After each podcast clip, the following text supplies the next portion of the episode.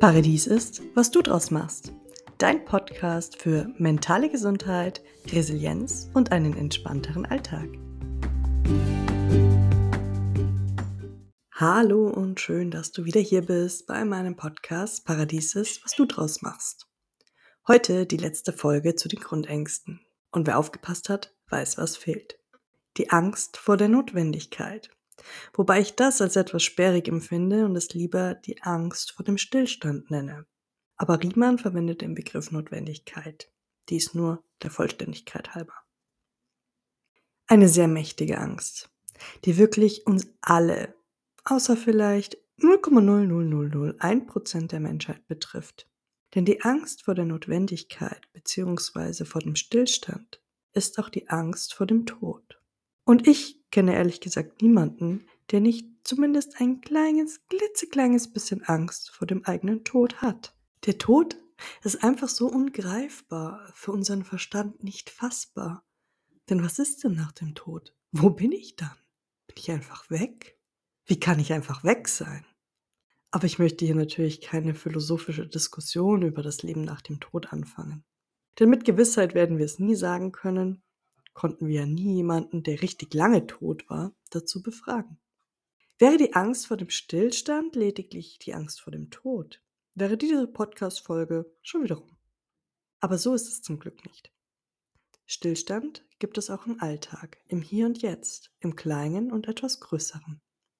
Aber bevor es richtig losgeht, bitte wieder daran denken. Wir bewegen uns auf einer Skala und ich beschreibe die Extreme. Jeder von uns hat diese Angst. Und wie ich ja gerade schon am Beispiel Tod gesagt habe, und nur weil ein Punkt zutrifft, heißt es nicht, dass alle Punkte zutreffen. Also die Angst vor dem Stillstand. Hier sehen wir genau das Gegenteilige zu den in der vorherigen Episode beschriebenen Angst vor dem Wandel. Die Betroffenen sind immer auf dem Sprung, wollen immer was Neues lernen und sind schnell gelangweilt. Sie suchen immer nach dem nächsten Kick. Traditionen, Regeln, Vorhersehbares, oh, gähn, sind ihnen ein totales Gräuel. Sie leben oft nach dem Motto, einmal ist keinmal, Carpe diem, nutze den Tag. Oder auch nach mir die Sintflut. Sprüche wie, was interessiert mich mein Geschwätz von gestern und kommt Zeit, kommt Rat. Oder auch, man ist so alt, wie man sich fühlt. Zeigen, wie die Betroffenen mit dem Leben umgehen. Die Vergangenheit ist vergangen kann nicht geändert werden. Und was zählt, ist das Jetzt sowie die Zukunft. Wobei sie sich auch über die Zukunft auf wenig Gedanken oder eher Sorgen machen. Et kütt wird kütt und et het noch immer jut gejange, sagt man im kölschen Raum. Und verzeiht mir, falls ich es jetzt gerade nicht richtig ausgesprochen habe. Ich bin in Dialekte nachsprechen nicht so gut. heißt also für alle Nicht-Kölner, es kommt, wie es kommt und es ist noch immer gut gegangen. Diese Persönlichkeiten streben also nach der ultimativen Freiheit, Ungebundenheit und legen sich sehr ungern fest. So leben sie nicht nur in den Tag hinein, sondern eigentlich in ihr ganzes Leben. Sie lassen sich eher treiben und sind immer auf der Suche nach dem nächsten Abenteuer. Wo die Betroffenen der Angst vor der Hingabe sich nur die Unabhängigkeit wünschen, da sie Angst vor dem Öffnen gegenüber Menschen haben, Möchte der hier Betroffene sich nicht festlegen, weil ja noch etwas Besseres, Neueres, Aufregenderes kommen könnte. So haben sie selten Ziele fürs Leben, wechseln häufig ihren Arbeitsplatz, sowohl das Unternehmen als auch die inhaltliche Tätigkeit, leben in verschiedenen Ländern und wechseln häufig die Partner, wenn sie überhaupt feste Beziehungen eingehen. Bei diesen Persönlichkeiten sind die Affekte, welche insbesondere in der frühkindheitlichen Phase von Bedeutung sind, noch sehr stark ausgeprägt. Und Bedürfnisse müssen möglichst sofort erfüllt werden.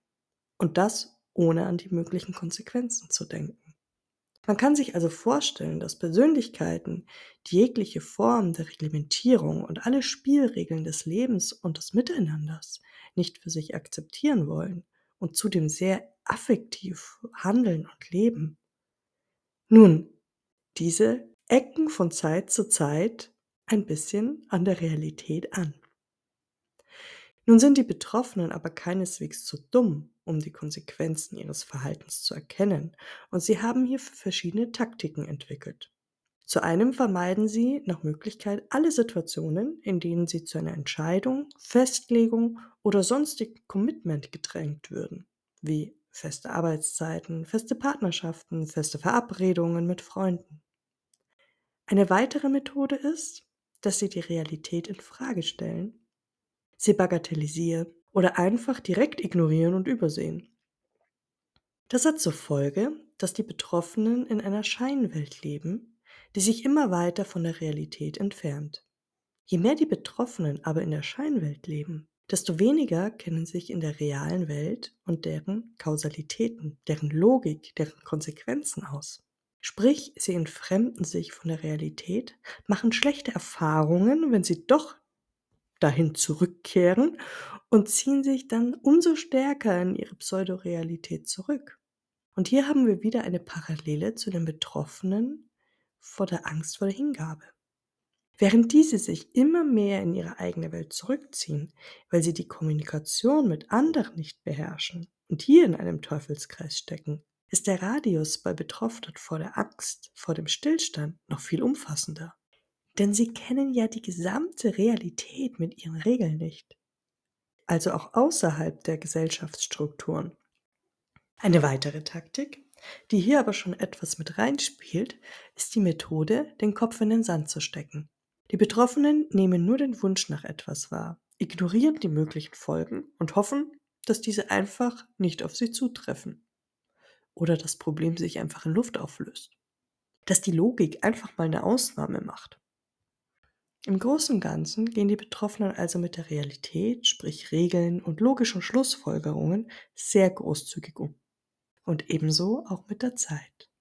Sowohl in Sachen Pünktlichkeit, Zeitplanung und Zeiteinteilung, aber auch mit der biologischen Zeit und dessen Realität. Das Altern beispielsweise macht ihnen sehr zu schaffen. Zu einem, da sie am liebsten ein Leben lang Kind bzw. jugendlich bleiben möchten, damit sie sich einfach nicht festlegen müssen und auch keine Verantwortung übernehmen müssen. Denn Verantwortung übernehmen bedeutet auch, dass man sich festlegen muss und Konsequenzen für sein Verhalten tragen muss. Aber auch, um mit Problemen und Sorgen nicht belastet zu werden. Zum anderen möchten sie die Illusion der Jugend für sich aufrechterhalten. Denn das Altern per se bedeutet ja Endlichkeit und das macht ihnen Angst. Denn als finale Konsequenz des Altern steht der Tod. So versuchen sie alles, um möglichst jung zu wirken ob durch jugendliche Kleidung, kosmetische Mittel, wie irgendwelche Cremes oder auch chirurgische Eingriffe. Äußerlichkeit ist ihnen also extrem wichtig. Und auch in Sachen Liebe sind die Betroffenen ganz vorne mit dabei. Wobei es ihnen eher um die Leidenschaft, die Ekstase und den Rausch der Befriedigung geht. Dies steigert nämlich ihr Selbstwertgefühl, ist aufregend und spannend. Während Betroffene mit der Angst vor der Selbstwerdung in der Liebe ihr eigenes Ich vollständig aufgeben, geht es den Betroffenen mit Angst vor dem Stillstand um eine Ich-Erweiterung. Das bedeutet, sie suchen so intensive Erlebnisse, dass sie mit dem Gegenüber verschmelzen können und über sich hinauswachsen. So finden sie die Bestätigung ihrer selbst und möchten sich an ihrer und der Liebe des Gegenübers regelrecht berauschen. Hierbei halten sie es allerdings mit der eigenen Treue oft nicht so genau. Denn heimliche Romanzen üben den besonderen Reiz des Verbotenen und Neuen auf sie aus. Für sie ist das gesamte Leben ein Rausch des Neuen, Unerwarteten und so kommen sie auch in Beziehungen eher schwer mit dem Verlust der rosaroten Brille, welche unweigerlich früher oder später eintritt, zurecht. Bei extremen Fällen kann die Beziehung zum reinen Zweck der Selbstbestätigung verkommen. Die Betroffenen brauchen den Partner nicht wie bei Persönlichkeiten mit der Angst vor der Selbstwerdung, weil sie ohne den Partner nicht lebensfähig wären, sondern um immer wieder die Bestätigung, liebenswert und wertvoll zu sein, zu bekommen. Denn diese benötigen sie ganz enorm. Diesen permanenten Anspruch, den Partner immerwährend anzuhimmeln und ihm zu spiegeln, wie toll man ihn findet, können viele Menschen nicht gerecht werden, weswegen Betroffene immer wieder Enttäuschungen erleben müssen. Dies mündet oft in Vorwürfen, Anklagen und den Einfordern immer neuer Liebesbeweise. Und Drama wird hier ganz groß geschrieben. Wobei von dieser Angst Betroffenen sowieso ihre Aggression durch diese sogenannten Szenen, also affektive, impulsive und große Gesten, die oft mit Geschrei und auch nicht selten mit dem Werfen von Gegenständen einhergehen, rauslassen. Dabei empfinden sie jede Kritik als sehr bedrohlichen, fundamentalen Angriff auf sich, denn ihr Selbstwertgefühl hängt ja von der Bewunderung der Außenwelt ab. So können bereits kleinste Angriffe oder minimale Kritik zu tiefen Kränkungen und objektiv betrachtet völlig überzogenen Reaktionen führen. Oft ist Angriff die beste Verteidigung. Und statt sich zu einer konkreten Kritik zu äußern, überhäuft die Betroffenen den Angreifer mit einer Flut an Vorwürfen, so nach dem Motto, was ich dir schon immer mal sagen wollte. Am Ende hat es gar nichts mehr mit dem eigentlich vorgebrachten Kritikpunkt zu tun und hinterlässt auf beiden Seiten tiefe Wunden. So sind Trennungen und Neuanfänge bei den Betroffenen keine Seltenheit und die Suche nach der großen Liebe kann ein Leben lang anhalten. Doch da sie nicht erkennen, dass man von einer Beziehung nicht mehr fordern kann, als man zu geben bereit ist, sind sie hier selten erfolgreich. Mit dem neuen Partner soll nun alles noch berauschender, schöner, leidenschaftlicher werden die große Liebe eben und verurteilen sie somit bereits von Beginn an zum Scheitern. Oft passiert es den Betroffenen auch, dass sie in Dreiecksbeziehungen landen, dass sie in alte kindliche Verhaltensmuster zurückfallen, quasi in die Phase der Kindheit, in der sie ihren gleichgeschlechtlichen Elternteil als Rivalen sehen. Also bei Männern oder Jungs die Väter und bei den Mädels die Mütter.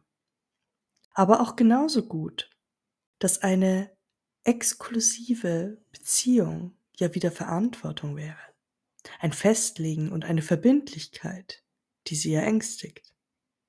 Partner, die bereits gebunden sind, können per se nicht so viel fordern und erwarten.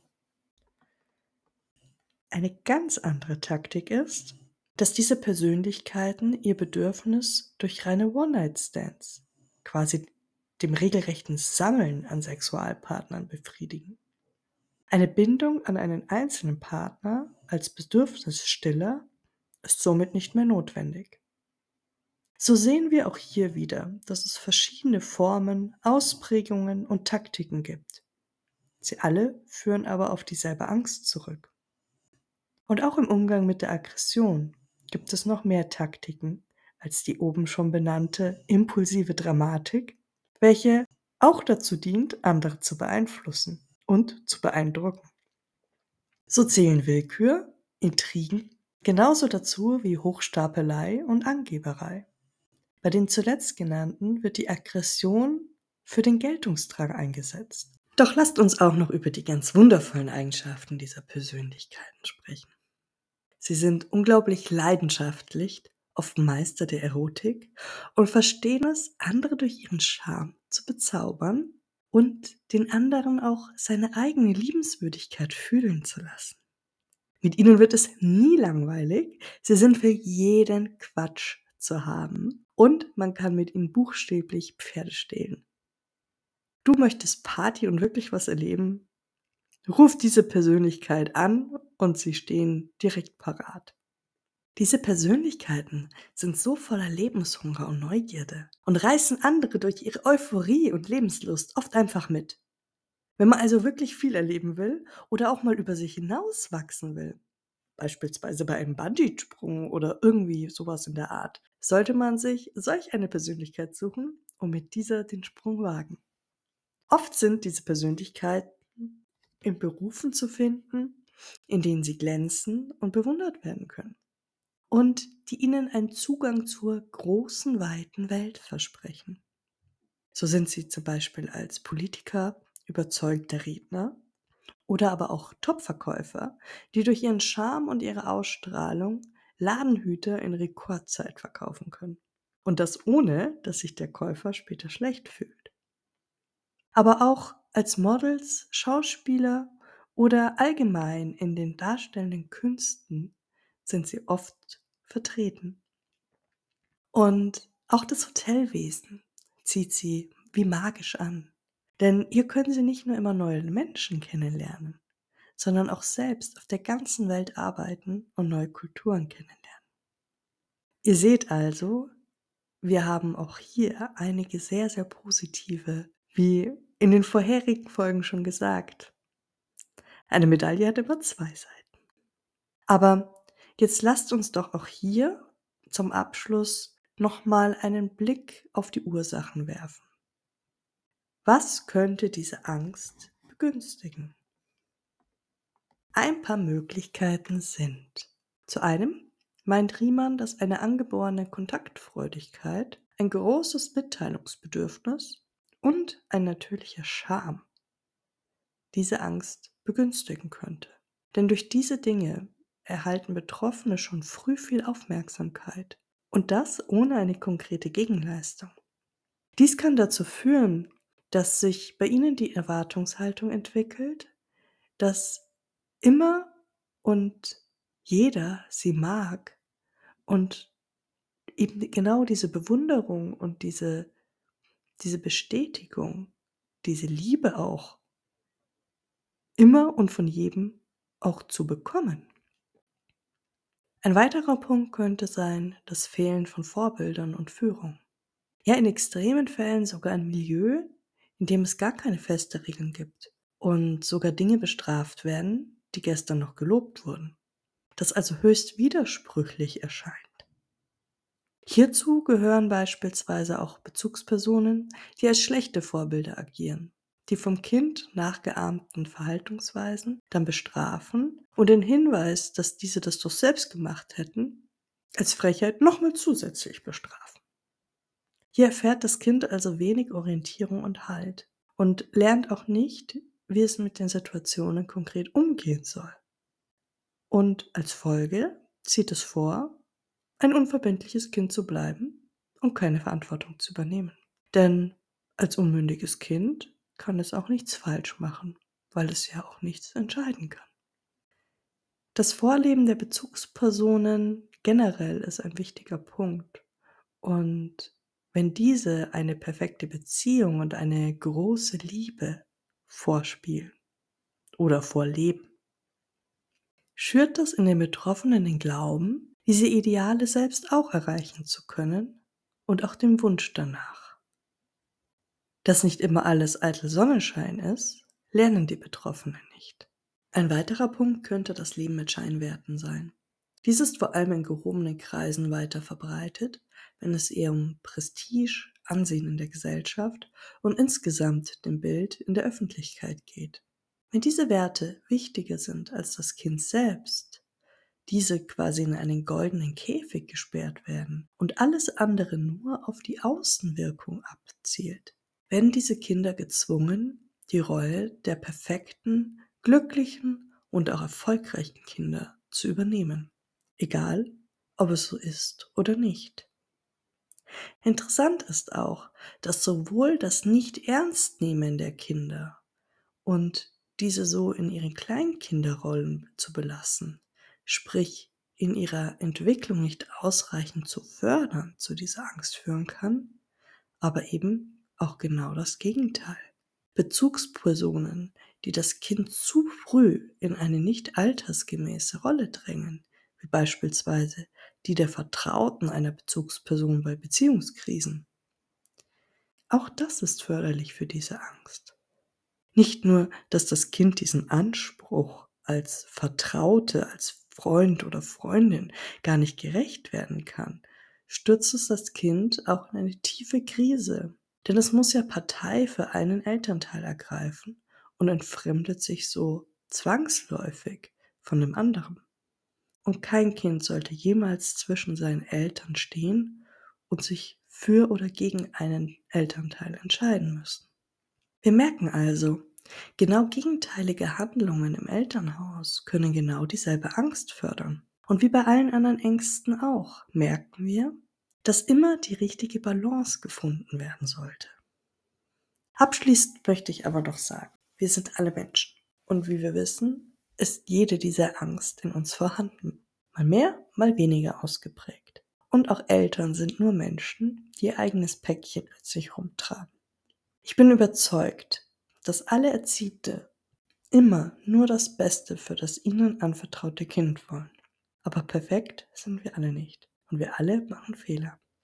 In diesem Sinne sind wir jetzt am Ende der Podcast-Folge und auch am Ende dieser kleinen Reihe der Grundängste nach Riemann. Ich hoffe sehr, dass es euch gefallen hat und ihr euch und eure Mitmenschen nun das eine oder andere Mal etwas besser einschätzen könnt. Aber denkt bitte dran, das alles ist nur einer von vielen Versuchen, die menschliche Psyche und deren oft verwinkelten Wege der Logik zu erklären. Ich freue mich sehr, dass ihr wieder zugehört habt, wünsche euch noch einen wunderschönen Tag und lasst es euch gut gehen. It's time to shine, eure Christine.